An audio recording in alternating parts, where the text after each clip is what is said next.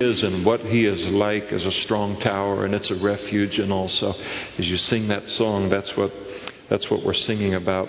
We pick things up in uh, genesis chapter 3 uh, this evening with uh, in the middle of satan's temptation of eve and uh, we kind of pick it up in verse 5 but maybe a little bit of a, a recap here on on it so we can get our bearings uh, related to this. Uh, chapter 3 is a pivotal chapter uh, in the Bible uh, without understanding what is contained in there, and that is namely the fall of man, we wouldn't be able to make heads or tails of all that uh, we see in the world around us or the inclinations in our own heart toward uh, toward sin and toward what is bad. And uh, because if you were to look at chapter 2, everything is created, it is very good in God's estimation and all. And then we turn to chapter 4, and we've got the first murder, and everything is downhill from there. And you say, What in the world happened? The fall of man is what happened. And, uh, the, and this world doesn't make any sense to anyone apart from the understanding of the fall. And the fall is where the devil comes. He takes the form of a serpent and uh, probably possesses a serpent in, in its original uh, form there in the garden, comes to Eve, begins to tempt her, and his uh, temptation is a series of temptations that he's probing, he's probing, and that's how the devil uh, operates. He tries one thing, he builds a bridge a little bit, gets a dialogue going, this kind of thing, and, and he's probing for weakness or opportunity, uh, and, and he keeps moving with it. And the first temptation that he brings against uh, Eve there is he plants doubt in, uh, in verse 1, plants doubt in her mind related to the Word of God. Uh, Eve responds biblically to the temptation uh, of, of the devil. She quotes the scriptures in, in, a way that is close enough that pleases uh, God related to it. He, he can't, that temptation doesn't uh, gain any real traction for him at that point. And so he then takes and follows it with a second uh, temptation in verse 4, where the serpent just flatly tells the woman, You will surely not die. He becomes very bold here, says that what God has said and what will happen are two entirely different things. God is a liar. Now, Satan is very, very subtle, and, uh, and he knows that even he, he's moved from subtlety now at this point with, by calling God and his word a liar. So he doesn't allow this temptation where he says to Eve, You will surely not die, to just hang out there on its own, so that Eve just looks and goes, Wow, I guess I got to choose between God and the devil in this thing. You know, I mean, the, the answer is too obvious there. So Satan is, is interesting. He does something very, very clever here. He immediately follows his denial of the truthfulness uh, of, of the Word of God, moves very quickly to his next uh, device, doesn't even give Eve room uh, to respond or, uh, or to think about what he said. Verse 5, the third uh, element of his temptation for God knows that in the day that you eat of it, your, uh, your eyes will be open and you will become like God, knowing good and evil. So he takes and, uh, and, and comes in with a third temptation here on, on this. And basically, what he's saying to Eve here in the temptation is to, he's trying to get her to doubt the goodness of God. You're obeying God, He's given His commandment here, but God's kind of jealous about you know what it means to be God and what He knows and all of these kinds of things, and and you're just you're just being a sucker obeying Him in this. And, and obeying God's commandment, commandments is going to keep you from really experiencing what you are supposed to experience in life. In other words, you are missing out on life if you follow God. So he cast doubt on the goodness of God and the motivation of God behind his commandments. The motivation behind every single one of God's commandments is our good. We don't miss a single good thing in life by obeying Him. Not one good thing. If a person, child, is born into the world in a Christian family, raised in the things of the Lord, never wavers from the Lord the entirety of their life, then goes home to heaven by obeying the Lord all through their life, if that characterizes their life, they will not have missed one good thing in life. All they will have missed is regret and pain and, and uh, sin and addiction and darkness and, and all of this. But the devil's very, very effective with this temptation. And uh, I won't have you show, well, maybe I will, but anyway, we'll see. I have options up here. I don't know that you'll cooperate. But have you ever had the devil come to you and give you the idea, sometimes early in our Christian walk, that in walking with him, especially uh, sometimes if we don't come out of great darkness when we come to know the Lord, haven't experienced the bondage of sin and these things, and He comes with that device and says, You're going to walk with God, you're going to miss everything. You are never, ever going to reach your full potential by walking faithfully to God. I think about uh, so many of the. Um, uh, you know, rock and roll stars of, of, you know, they'd be the oldie stars now on things. But you, you think about how many of these people came out of church choirs. That's where their talent was used initially, a God given talent. I mean, you, you, I, you, you take in terms of just unbelievable vocal ability, you take Aretha Franklin. I mean, wow, what a set of pipes God gave her. Just incredible. And, and her and so many, I mean, just started right in the church doing this for the Lord, but somehow in their mind, the devil comes against them. I'm not talking against her specifically, but he does the same thing with us. Comes in and says, What you have, I mean, if you don't take that out into the world, if you just stay using that as a, as a gift for God, you're going to waste that gift. How many of you have been tempted that way? Just show, show of hands. Good. I'm not alone. Anybody else? Six of us. Praise the Lord. I'll try and get traction on some other things a little bit later in, in the little better traction. But that's what he does. Comes in. It doesn't have to be the entertainment field. It can be in the arts. Uh, it, it can be in business. It can be in sales. It can be in a lot of different ways where it looks like, okay, you're going to obey God, going to obey His way. You're not going to amount to anything. You've got a gift, you've got something special, and you're just going to waste it by being obedient to the Lord. And, and so he cast doubt on, on the goodness uh, of, of uh, God.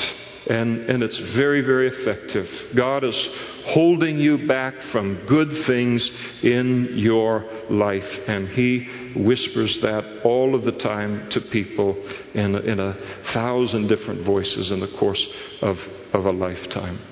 I just would ask Is there anyone in this room that's over the age of 50 and you've walked with the Lord for longer than 20 years? Do you have any regret over having walked with Him? any regret over what you've missed in life by walking with Him. No, it's a blessing.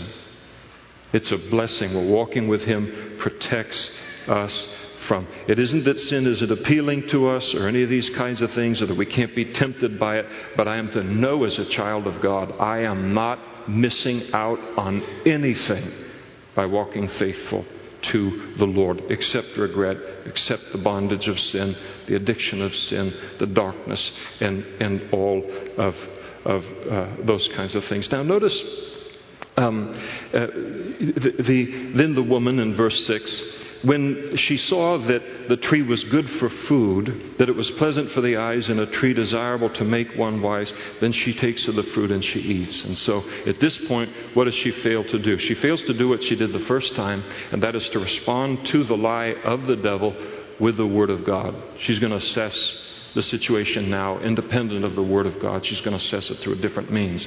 Now, before we get to that, I want you to notice a couple of other things about the devil's temptation uh, of Eve here, because it's a part of his devices, devices that we're to recognize so we don't fall prey to those uh, ourselves. Would you notice? that the devil is very, very successful with Eve in getting her to put her focus on the one thing that God has prohibited uh, her from partaking of in in that garden. He says, Of all of the trees in the garden, you may freely eat. I don't know how many trees there are, thousands of trees. I mean, you, all of them, as much as you want freely, you can eat. And what does the devil? He comes in and he puts her focus on the one tree she can't have. I mean, and, and, and the devil is so good at that just coming along and, and, and here we have so many blessings in Christ, so many directions that we can go in, so much freedom, so much liberty, and then he pops on the scene and then just tries to get us to obsess about the one thing that God uh, denies uh, us of for, for uh, uh our, our good. You notice also that the devil catches Eve alone. That didn't just happen. He didn't just say, Wow, how lucky can a, a serpent get? I caught her alone, you know, here in the garden away from Adam. That, that was by design. And he, he catches her alone, away from Adam, away from uh, fellowship. And so he waits until he can attack her alone. It is comparatively effortless for the devil to make chopped liver out of Christians uh, if he can catch us alone versus uh, when he attempts to tempt us uh, when we are in fellowship and united with other Christians. That's why the Bible says, as Christians, we are not to forsake the assembling together of the saints. We need each other. When Jesus sent the disciples out to minister, he sent them out in twos. He knew what he was doing. It's much harder for the devil to, to cause two to fall that know and, and love the Lord and understand the things of the Lord than one. I mean, if, if he had come to both Adam and Eve at the same time, his job would have been considerably harder. Because all one of those people has to do is just pipe up and say, hey, wait a second, that's not what God's word says. We shouldn't do that. Hold on, that you know that, that's a lie, and all it, it, all one of them has to do is just be you know clicking on three of the four cylinders to to to make the whole attack uh, uh, uh, ineffective.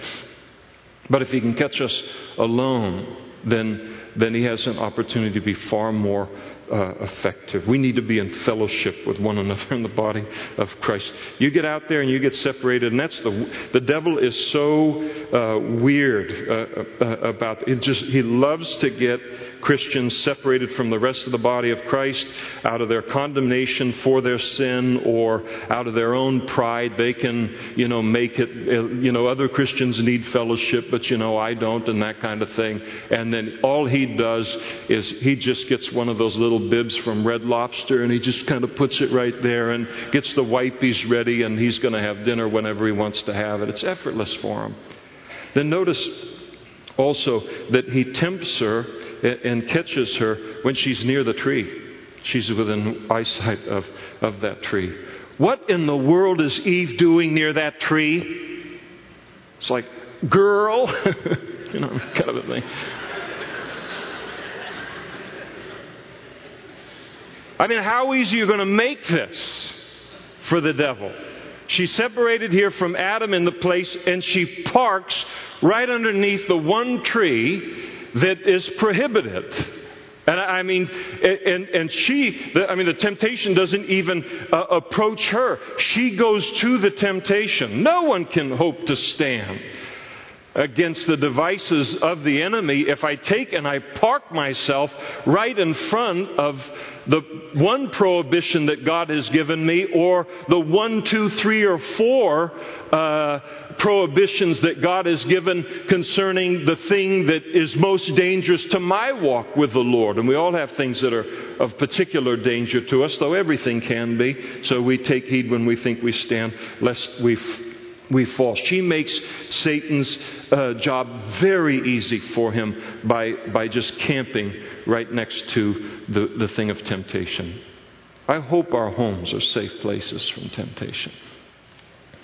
I hope our daily lives are set up in a way where we give a, a very uh, wide berth and, and margin between us and our areas of temptation and the things that God has prohibited uh, for us to be engaged in. This is very, very unwise on her part. And she falls straight into the devil's trap as it relates to that. There's a great prayer that I remember hearing about many years ago uh, for a holy life, and it goes something like this Lord, don't let the opportunity to sin and the temptation to sin coincide.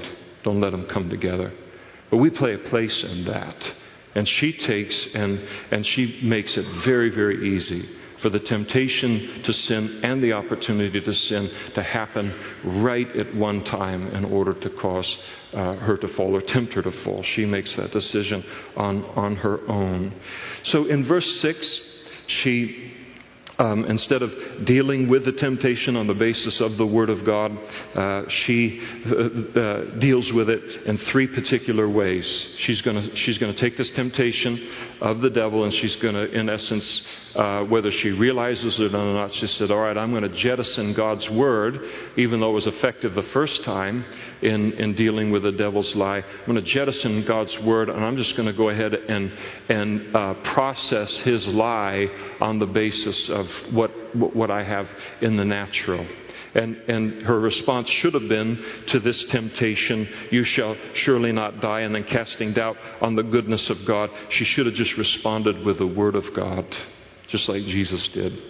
And then that would have been the end of, of the, the temptation and all. And uh, we'd be in a very different room uh, here tonight, in a very different world. But she takes uh, the sword of the Spirit, which is the Word of God, lays it down on the ground. Now she thinks she's going to deal with temptation there's a, a, better way than the Word of God. So when the woman saw that, that the tree was good for food, she saw that the, the uh, tree was good for food. This is, this is how she begins to process the temptation. She allowed herself to be led by her body appetites. So she, she looks at that tree and she begins to weigh right and wrong, good and bad, obedient and disobedient on the basis of physical pleasure that's more important to her now than what does God's word say and obeying God. So she makes a decision on what she's going to do here based upon what her body tells her to do. Oh my, that's a disaster, you know. And, and so, what is it that's going to be the most physically pleasurable and, and all? And the Bible teaches that sin is pleasurable for a season. And the season is very, very short. And it's immediately followed by deep regret in most cases, certainly for anyone that loves the Lord. It doesn't make the, there's no way the pleasure of sin is, is, is worth uh, what, what follows that sin in a person that that loves uh, the Lord. So she's gonna, she looks at it and says, okay, what, what is it here that will be the most physically pleasurable for me rather than saying, what does the Word of God say about this? And then notice she saw that it was uh, pleasant uh, to the eyes. She allowed herself to be led by her eyes. She's going to determine right and wrong, good and bad, obedient, disobedient on what is pleasing to her sight rather than based upon the Word of God. I'll let my eyes lead me in, in this decision rather than the Word of God. It's a disaster. And then notice she saw that the tree was desirable to make one wise. In her pride in this situation, she convinces herself that there is a wisdom in this world that is greater than God's wisdom. And she believes that she is the possessor of a wisdom that is greater than God's wisdom. So uh, the devil has planted the seed doubt, uh, uh, of, of, doubt related to the goodness of God. Yeah, God does look like a big square. God does look like He doesn't know what's going on and everything. Maybe we are smarter than Him about these things and all. And, and she convinces herself that God's out of touch. He doesn't know. He isn't the smartest one in the whole universe. I think I can bring a little something to this game too, you know. And now she's going to she's going to make a decision here concerning her life uh, uh, on, on the basis of, of that, that she has the potential to be wiser than, than God. And so she allowed herself to be led by her own thinking and, uh, and all. That's going to be, she's going to decide what's right and wrong, again, good and bad, and, and all of these things on the basis of what she thinks and not on the basis of the Word of God. This goes on all of the time, of course. People f- fall prey to, to the devil's device rather than saying, What does the Bible say? God is so smart. God is so smart. One of my favorite things that Jesus said was, Wisdom is justified by her children. There's so many voices out in the world today claiming to be wise and smarter than God. I mean, how many people are claiming? Anybody that says something contrary to the Word of God is claiming just overtly that they're smarter than God. But don't, you, what you got to do is you got to look at the people that are on that path, not five minutes from when they get on that path. Look at someone that's been on that path for a year. Look at someone that's been on that path for five years, or 20 years, or 40 years, and then make your decision about getting on that path. Number one, by the Word of God. But you look at the fruit that a particular idea or man's wisdom produces, and then look at what happens to a child of God. When somebody comes to know the Lord and they get on the path of obedience to God's Word, look at the quality of life that's produced. Not just 30 days out, but three years out, 10 years out, 30 years out. What happens to the person on that path? I mean, their life becomes greater and greater and greater and more blessed. Wisdom is justified by the kind of person that it produces. And our wisdom does not produce a good person in this world. God's wisdom produces a, a, a great life. And so she thinks that she's smarter than God now. There's a wisdom that's greater than His, and she just happens to possess it. And uh, that's, that's her pride. And Satan loves to manipulate pride. He's very familiar with it since that's what's caused him to fall. And of course, all of this leads to uh, a, a disaster uh, in, in her life. And I, I, think as John puts all of this together in, in, uh, in verse 6 in the New Testament concerning the temptation, he said in 1 John chapter 2, verse 16, For all that is in the world, the lust of the flesh, deciding what I'm going to do right and wrong on the basis of my body appetites, the lust of the eyes, allowing myself to be led by my eyes, the pride of life, thinking that I'm smarter than God, and the Word of God is not of the Father, but is of the world, and the world is passing away, and the lust of it. But he who does the will of God abides forever. And so when John writes that, he's thinking all the way back to the original sin with Eve there in the garden. And nothing has changed related to Satan's uh, devices. It's the same thing. Live for your body, not for God. Live for your eyes, not for God. You know more than God about life and about how it's to be lived. Disregard his, com- his commandments. Don't even, you know, give them a second thought. You're smarter than that. And, and whenever your definition of right and wrong and what you should do violates the Word of God, then just know God's always wrong and you're right. Go with that. And it always ends in disaster. And what's the defense? It is written, it is written, it is written. Now, people look at Christians sometimes in the world, not all people, they think we're about the stupidest people on the planet. I mean, we give them good cause sometimes. Look at those simpletons believing the Word of God letting God do all their thinking for them. Oh, how they're missing out on life and all of the great and high and deep experiences in life and all of that. And they just look at someone who would look and say, and, and, live their life so simply as to look at every circumstance in life and say, what does God's word say about this? And that's what I'm going to do. It's just some kind of a horrible life that could be lived, that we're just some kind of unthinking, uncreative idiots related to all, all of this. But it's the greatest life. And I, I'll tell you, I, I just am so thankful to be in that number, no matter what the world thinks of me or what the world thinks of you. To be able to look and say, I am so, I don't care who thinks what, that I'm numbered among a group of people in this world that looks and says, What does the Bible say? That's the definition of right and wrong. That's what's good and bad. That's what's good and bad as it relates to people. And then to do that is wonderful. It's wonderful. And not to do so is pride and Eve ends up getting messed up because of uh, her pride in all of this. And so, what does she do? She takes and she took of the fruit and she ate it. So she's the first one to do this. And then she also gave to her husband with her, and he ate. So she's not much of a helpmeet uh, at this particular point in time and things. Now, the interesting thing, the commentary in the New Testament related to this uh, whole issue is given to us in 1 Timothy chapter 2, verse 14. And that is, and Adam was not deceived, but the woman being deceived fell into transgression. Eve was deceived.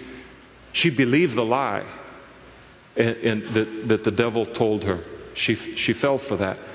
We're told in the New Testament that when Adam ate, he ate out of willful disobedience. He saw through the lie. He was not deceived in the situation. He was willfully disobedient and, and uh, uh, to, to the word uh, of, of God. Now, sometimes people uh, take a guess at you know, what the particular fruit is that Adam and Eve ate there. And some, most often people say, well, you know, they ate the apple there in the Garden of Eden. We don't know that. The fruit is, isn't identified there.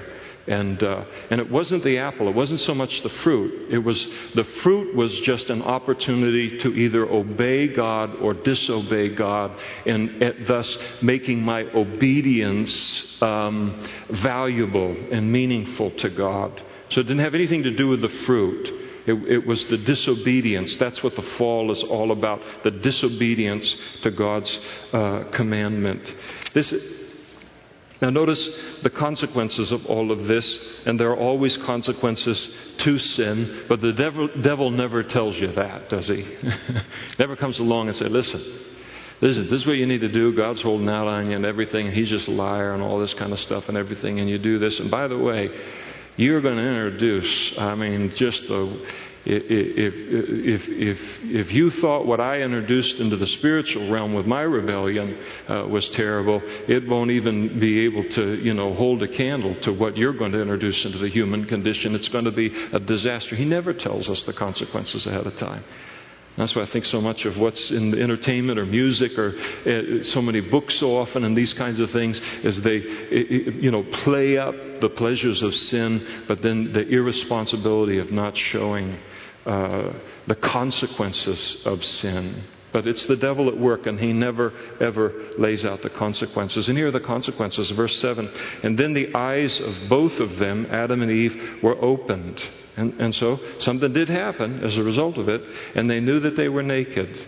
And uh, they sewed fig leaves together, and they made themselves covering. And the first consequence of their sin that they became aware of occurred between Adam and Eve themselves. They knew shame for the first time and their relationship with one another. They became aware of their, their nakedness. There's a loss of innocence now and all of this, and, and they begin to try and hide their nakedness. So everything starts to get really complicated now between men and women, and, and they feel shame here is, is the first thing. And they heard, verse 8, the sound of the Lord God walking in the garden in the cool of the day. And Adam and uh, his wife hid themselves from the presence of the Lord God among the trees of the garden. So the, so the second great consequence here is found in those two words, hid themselves.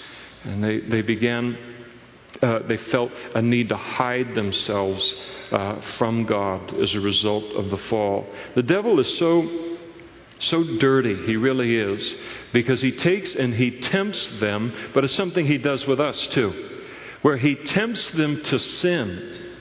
And then after we sin, if we fall for the temptation, then he tries to convince us that the solution to that sin is to hide ourselves from God, to distance ourselves from God, rather than coming clean related to the thing. I sinned, I disobeyed you, I confess that, I repent of that. Now, what do you want me to do with this, God?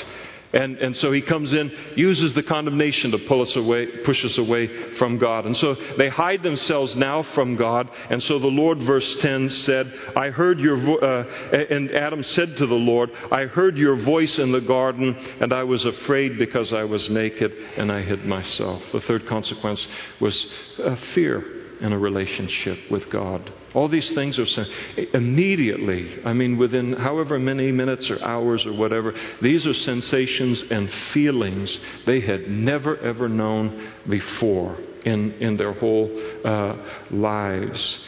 Now, I, I think one of the saddest verses in, in, in sentences in, in the whole Bible is when the Lord in verse 9 calls out to Adam and said, Where are you? Where are you? And here he is in the cool of the evening.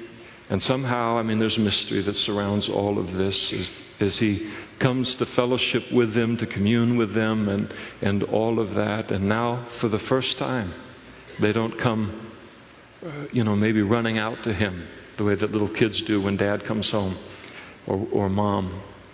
And uh, something's changed now in all of this. And for the first time, he has to ask, where, where are they? He doesn't ask that because he doesn't know. He's given them room now to confess and to do the right thing. But something has changed for him. I think that when we think of the fall of man in the Garden of Eden, we almost always think of the consequences that man uh, has paid because of that fall. And we forget the price that God has paid in his heart toward man because of that fall, that separation. He, he created man, he created us for relationship with him.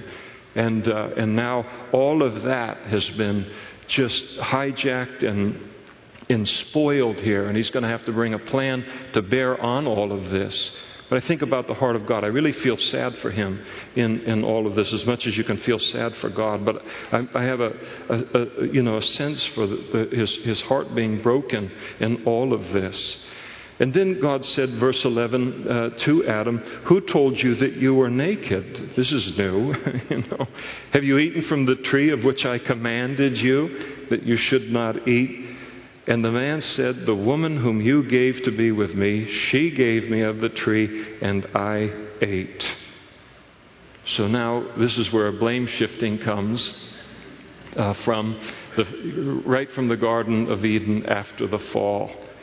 So, Adam, and basically what Adam is saying is, yeah, I did it, but it's not my fault. How many times has that been said a hundred different ways throughout human history? Yeah, I did that, but listen, it's a little more complicated than that. Remember that woman that you created? I mean, things were going perfectly fine, weren't they? Prior to that, naming animals and all that kind of stuff. Sure, I was a little bit lonely and all, but you remember that was your idea to bring her to me and all, and, and uh, the woman you gave me. I mean, she's the one that, uh, that gave of me of the tree, and, and, I, and Adam is, he is a master at excuses. Because what he's doing here is he's not just blaming Eve, and if you don't think this brings some tension into a marriage, so he's not only blaming Eve, he's blaming God. Eve did it and you created her. He puts, he puts himself two people removed from the responsibility here in one sentence. God, listen, I, you and Eve got some things to work out here related to this whole thing and, and all. I'm going to go over here and get a Coke. And uh, you call me when you get that all, all figured out and tell me how I was such a victim in the situation. It's not going to work out that way. But, but it, that whole blaming is it's so ugly. And I, and I can, I'm so prone to it. And, and, then, and then the Lord God said to the woman, What is this that you have done? And the woman said, The serpent deceived me and I ate. And so Eve now blames the devil uh, for the deception. Oh, I think many of you are old enough to remember uh, the Flip Wilson show and uh, remember him as a comedian. I don't recommend him, but uh, he had that whole thing of talking about the devil made me do it and, and all of that kind of thing. Now, there's a problem is she was tempted by the devil, but the devil didn't make her do it. The devil cannot make a child of God do anything. He can tempt us to do something, but He can't make us do anything. So she's blame shifting too here on, on all of this. Now notice then, God said to the, uh, then, then God in verse 14, he begins to kind of lay down the law, the consequences for their disobedience here. You notice that he doesn't confront the devil uh, o- over this because the devil isn't going to shift any blame at all. The devil's proud of what he's done. He's happy with what he's done. There's no explaining. He's not going to apologize for anything. This is what he does to human lives. to destroy and to ruin and all of that. There's no sense interrogating him. He's pleased with himself over what he's been able to accomplish. But the, but the Lord starts with the devil and talking about the consequences of of this uh, sin and his place in that sin. For the Lord God said to the serpent, Because you have done this, you are cursed more than all cattle, more than every beast of the field. On your belly you shall go, and you shall eat dust all the days of your life. And so it, would seem like the Lord kind of puts a curse upon uh, the serpent itself, the vehicle that the devil used for the temptation. Again, as I mentioned last week, there are many who believe that that uh, in the light of some of these descriptions that the devil, uh, that the serpent walked upright. Some believe they even flew in the original creation, and now, uh, as a result of, of, of being used by the devil in this way, now they slither on their belly close to the earth. And so the next time you see a snake and, and it's just slithering there on its belly, and all you can realize it testifies to the account of of the book of, of Genesis. And then, now, specifically toward the devil himself, God said, I will put enmity. Enmity is, is a word that's kind of the opposite of love in the Old Testament. It means the ultimate in hostility and hatred. I will put enmity between you and the woman, between your seed, who are the devil's seed, fallen, fallen angels, demons, also people that follow the devil and, uh, and the Antichrist and all these, these kinds of, of things. I, I will put enmity between you uh, and the woman and between your seed and her seed. And he, speaking of the seed of the woman, uh, shall bruise, literally crush in the Hebrew, your head, and you shall bruise, or literally crush his uh, heel.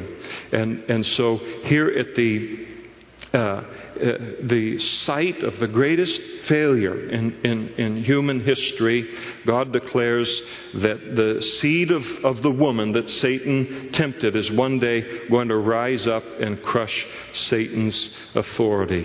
In other words, God is saying to the devil here listen, you won this battle, but you will lose this war because I will take through a male child that I will bring through the lineage of this very same woman. She will be the, this man will be the seed of a woman. Speaking of this virgin birth, women don't bring seed to the reproductive process, they bring eggs to that. Man brings the seed. This is speaking of a supernatural virgin birth.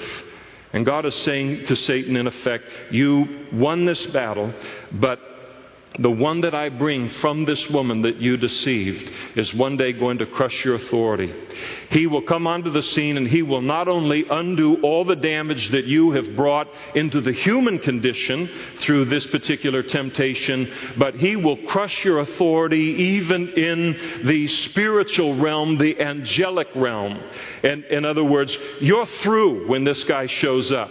And, God said, You did the one thing, but I'm going to use him to clean up two big messes that, that you've created in my creation. One associated with man, one associated with, with the Satan's uh, original. Uh, rebellion uh, against God. You notice that her seed, the seed of the woman, is immediately referred to uh, as a he, fulfilled in Jesus coming into the world. Paul wrote to the Galatians and he said, But when the fullness of time uh, had uh, come, God sent forth his son, born of a woman, uh, born under the law. And Jesus came, and when he came, he crushed uh, Satan's authority and, and that authority and, and the manifestation, the fullness of that is, is going to continue to play out into the future until he's a footnote in history and an eternal lake of, of fire. God said, You'll bruise his heel, you'll crush his heel. And you remember Jesus is on the cross and the nails are driven through his hands and his feet and, and all. And as he's hanging on the cross, I mean, Satan just has to be so excited over the fact that he has not only whipped Adam and Eve in the garden, but now he has whipped the, the seed of a woman, the promised seed, and then she dies. And he dies on the cross and all. Three days later, he rises from the dead, and Satan's authority was crushed. Through Jesus' death, his burial, and his resurrection. To a crushed head, that, that just spoke of a fatal blow. Satan has, has been dealt a fatal blow through the death, the burial, and the resurrection uh, of, of Jesus Christ. And, and so you, you, sometimes we wonder why in the world does the devil work so hard uh, to discredit Genesis? Why not Leviticus? why not Nehemiah? Why does he pound on Genesis in the culture and in the world to try and discredit it before people? Number one, because it exposes his devices. He's exposed by the book of Genesis. And number two, it exposes the means by which his authority is crushed in a human life, and that is through the seed of a woman. And he wants that to be kept as a secret from the population of the world. And so he fights to discredit the book of Genesis. It's not about six days or ages or this or that with the devil. This is what he wants to keep a secret from human beings. This is what he does not want them to know about him and to believe about the seed of the woman and what Jesus has done to him. Notice the consequences in verse 16. Uh, on the woman, and to the woman, uh, the Lord said, I will greatly multiply your sorrow and your conception. In pain, you shall bring forth children. So, apparently, prior to the fall, uh, childbearing was intended uh, to be, uh, was actually not intended, it was, it was going to be painless. Uh, it's only through the fall that there's pain involved in, in childbearing. I don't know how all that works or anything like that for it to be pains. I know one thing is true uh, that, it, that it isn't is the, the one televangelist that spoke about the fact he got a vision or a word of knowledge from God or something like that, that prior to the fall, women gave birth to babies out from under their arm.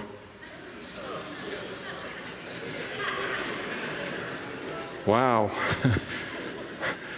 How was the Ultima burrito before you went to bed, sir. I mean, come on. You say that kind of stuff. It's ridiculous. Listen, when God is silent, it's best to be silent about it. We don't need to know so He doesn't uh, tell us. Everybody knows it was out of the side of her leg. So, child, uh, birth, pain, and childbearing. And then notice the second part of, of the curse upon uh, the woman. Your desire shall be for your husband, and he shall rule over you. In, in other words, uh, just because of this fall, her role as a helpmeet to her husband doesn't end. That's going to continue to be a part of God's calling upon her life. But she has just made her job immeasurably harder because now she must be a helpmeet to a fallen man rather than a perfect man in the Garden of Eden. And she must be a helpmeet to him, knowing that she played a part in Adam's fall. And then notice in verse 17 the consequences for Adam. And then Adam, then to Adam he said, Because you have heeded the voice of your wife and have eaten from the tree which I commanded you, saying, You shall not eat of it, because you disobeyed my, my word, cursed is the ground for your sake. And, and so, uh, and now he begins to elaborate on what cursed ground is. In toil you shall eat of it all the days of your life.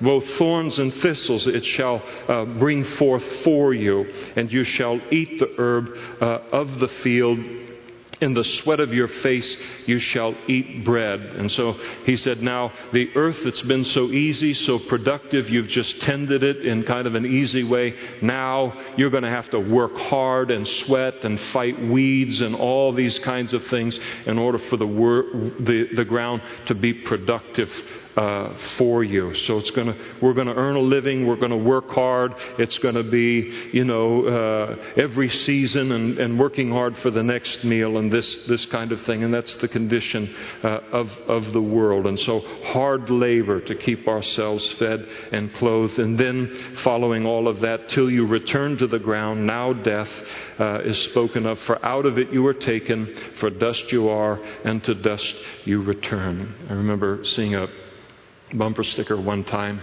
and uh, it said, Life is hard, and then you die. It's a perky fellow driving that uh, little Volvo or whatever it was, or Volkswagen, you know. But uh, I hope he gets saved so he understands it doesn't have to be all like that, but he perfectly encapsulates what it is that has happened to Adam and to Eve as a result of, of the fall in the garden. Life is going to be hard, and then at the end of it, you're going to uh, die. Now, things turned out a little different than how the devil said they would. This is a little different than being gods, like God, knowing good and evil. He never mentioned any of this. The, the devil leaves a lot out in, in his temptations. And Adam called his wife's name Eve, which means living or life, because uh, uh, she was the mother of all living. Now, this is more than Adam. Uh, up to this point, she's been the woman, the woman, the woman, the woman. And now Adam names his, gives a name to his wife here, and the name that she, she receives is Eve, and it does mean life or life giver or living. And, and this isn't just Adam naming his wife, there's something uh, very, very beautiful happening here in this. What Adam is doing is here he is in the middle of this just uh, huge indescribable mess that has occurred because of his fall.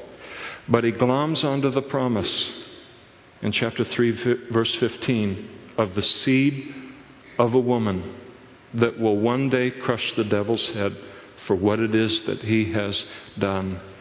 And here is, I mean, the Bible says that a smoking flax concerning Jesus he will not quench, a bruised reed he will not break. I mean, this is the kind of circumstance that you could just get swallowed up underneath and not have any ray of hope concerning the future. My God, what in the world have I done here? Is there any hope for us at all? Or any of these things? I mean, he could just sink at this point. But he gloms onto the promise, the first promise in the Bible First prophecy in the Bible concerning the Messiah that God would send who would be born of a virgin. And he looks at it and says, As bad as there, this is, there's still life on the other side of it. There is still a plan of God for my life on the other side of it. And we're going to move forward in, in living. We can't change what's happened here now. We just can hold on to the promises of God related to the future, and, and, and we're going to trust now in the fact that this seed of the woman is going to come. I love it. I, I never look. I mean, I, I, think of, I think of Adam uh, regularly when I have to weed. Um, it's always a reminder to me. I remember one time when I was a. Um, in junior college, and I was trying to earn some money in the summers, doing a lot of different jobs so I could play basketball during the school year. And uh, and there was this uh, family that owned a mortuary uh, in in the town. They wouldn't let me do anything there. They were very smart, but um, they had a beautiful piece of property out there, and they had horses and all that kind of stuff. And so I said, "What can I can I do some work or whatever kind of a deal?" And they said, "Yeah." And they wanted me to go out into this field and take out the weeds, take out the stuff that wasn't the good things for the uh, animals to eat. Well, this whole field had been taken over by Italian thistle. All you have to know, uh, all you have to do is just have walked into Italian thistle to understand what that is. I don't know how you kill the stuff. But I, I worked from early in the morning till about noon or whatever, and I said, uh, there's got to be another way to get rid of this thing because I've hardly made a dent. I'd be here for six months trying to knock this thing out, and it would grow right in behind me on the thing, and I basically quit on, on, the, on the job on that thing. But I think about, I think about him. But, but I, but I'm, I never am bitter. And I don't think probably any of us. I don't look and say that Adam, you know, and Eve, and they sure ripped off. And look at the life that we got because and all that. I'm very compassionate toward them. Of course, I'm of their family.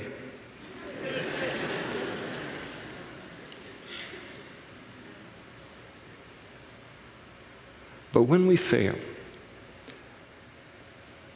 whether it's the first sin or the 10 millionth sin that's been introduced into human history. I mean, Adam is so wise here. And he's going to pay a private price for his sin. But there's nothing he can do about it except what he's done, and that is get straightened out by God and trust the situation to the Lord to undo it, work it together for good, and for him to move forward and not just move forward and survive in life, but to look at the future with faith, with expectation. And when you and I fail in life and we sin, hopefully we don't do it purposely or these kinds of things, but even if that has happened and we have confessed our sin to God and we have repented and we're right with God, we can look to the future. Yes, we'll have to bear the consequences of our sin. God will give us the grace to do that. But we can then, from that point forward, look with faith and anticipation toward the future. And that's what he does when he names his wife Eve. This thing is going to end, in essence, he's saying, the way that God intends it to end and not the way that the devil intended it to end. It's a very, very beautiful verse. And also, then, uh, also for Adam and his wife, the Lord God made tunics of skin and clothed them. So those uh, raggedy old fig leaf things that they, they had put, uh, you know, together to cover their nakedness, that wasn't uh, going, going to work. It was a great effort on their, on their part. But this required, and we're going to see the very beginning of the picture of it, the shedding of innocent blood of an animal in order to provide a covering for uh, the sin, sinful. And uh, this would be a characteristic of things until uh, the, the Savior comes, until the seed uh, of the woman, and then that would give way related to, to his, his sacrifice. And so God takes and clothes them, tunics of skin, and uh, listen, you know, in essence, there's a, there's a spiritual, obviously a spiritual picture that's being given here, but God is looking out for them physically too. And, uh, and He looks at them, and He knows what the future is going to be for them. They've been in the garden, it's been great. I mean, the land has been productive and no need for clothes or sales or malls or any of those kind of things. And I mean, life's been really simple. Life's going to get really hard for them now. And fig leaves aren't going to, that's not going to hold up under the life that they're heading into. They're going to need something more substantial than that. And so he provides them with something that is made of animal skins and clothes them. And then the Lord said, God said, Behold, the man has become like uh, one of us to know good and evil. And, and so they did have that knowledge, but there was a lot more to being God than to know good and evil. And the devil didn't tell him that. And now, lest he put out his hand and take of the tree of life and eat and live forever, therefore the Lord God sent uh, Adam out of the Garden of Eden uh, to till the ground from which he was taken. And so he drove out the man, uh, including Eve, and he placed cherubim at the east of the Garden of Eden and the flaming sword, which turned every way to guard the way to the tree of life. Now, we don't know a lot about this tree of life, except that what we can kind of gather from here in the book of Revelation. Somehow, in this tree of life, if a person ate of this tree, they would have everlasting life in whatever condition they ate the tree in. And so, for them to uh, be sinful and, and, uh, and, uh, and now eat of the tree and then have no ability to die related to uh, that sinful condition and all, uh, but just to live forever as sinners and that kind of thing would have been a catastrophe. So God takes it's an act he, it's an act of mercy that He conducts here, and He blocks that off, cuts them off from being able to partake of the tree. The interesting thing about the tree of of the knowledge of, well, the tree of life rather, not the knowledge of good and evil. The tree of life is that it makes, it makes a reappearance in the book of Revelation in human history when we are uh, in heaven, uh, in the eternal realm, uh, you know, in, in, in, in just the perfection, untainted perfection of eternity, the tree is opened up and made available to us once again when it's not any uh, danger uh, to us. And so, um, man is cast out of the Garden of Eden, and everything changes in human history at that point. There are three great questions in life How did we get here? Why are we the way that we are? And is there any hope for us? Those are the three big questions in life. How did we get here? God created us and created all of this. Why are we the way that we are? That is, so messed up the fall of man in the Garden of Eden. That's the explanation for the condition of man, the wars, the rumors of wars, the crime, the fighting, the selfishness, the pride, the rebellion against God, all the sin that we see. That's the explanation for it. Why is man the way that he is? The fall in the Garden of Eden. And then the third question, which for a lot of us our sanity hinges on it. Is there any hope for us in the condition that we're in? Genesis chapter 3 says, yes, there is. But that hope is found only in one place in the seed of the woman. There is hope, but it is only found in Him. And I'm not a big wise owl or anything like this. I'm just a normal person trying to make my way through life here on planet Earth. And I like to read and I like to be exposed to learning and a lot of different things and on. I've read a lot of different things, heard a lot of different things in the course of my life. A lot of philosophies, a lot of ideas, religious concepts, all these kind of things. And there is nothing for me that so explains the world that I live in and is so satisfying to my intellect and to my heart and to my spirit than Genesis chapters 1 through 3 and the explanation of where we came from, where all of this came from, how we got here, why we are so messed up, and we are so messed up, and where the hope is found. No one can make any sense of this world or life apart from those three chapters. But knowing those three chapters, ka-chung, ka-chung, ka-chung, ka-chung, ka-chung, ka-chung, everything falls into place. Why? Because the Maker, the one who was there, is the one that is telling us the truth about our history. And, and so all of it makes sense. What, where would this world be without the promise of the seed of that woman. What if there was no Genesis 1 through 3? What if there was no Jesus in the world? Man. Where would we go? And what would be the use? What would be the purpose of all of it? This place, this place would really be crazy. I'm so thankful tonight for the seed of the woman. Seed of a woman came into this world and willing to endure whatever cost to himself in order to crush the devil's head for me, that I might not be under his authority he wouldn't have any more dominion over me and over us as we turn to Him. These symbols, we're going to partake of communion here in just a moment, and the bread as we pass that out. Hold on to it when we pass it out. And, uh, and, and then we'll pray together as we partake of it. And then the cup is, so that the bread is a symbol of his body, and, and the cup is a symbol of his blood, the, the grape juice representing uh, his, his blood. And just think about our, our Savior uh, tonight. how wonderful life is because of Him, the hope that we have because of Him.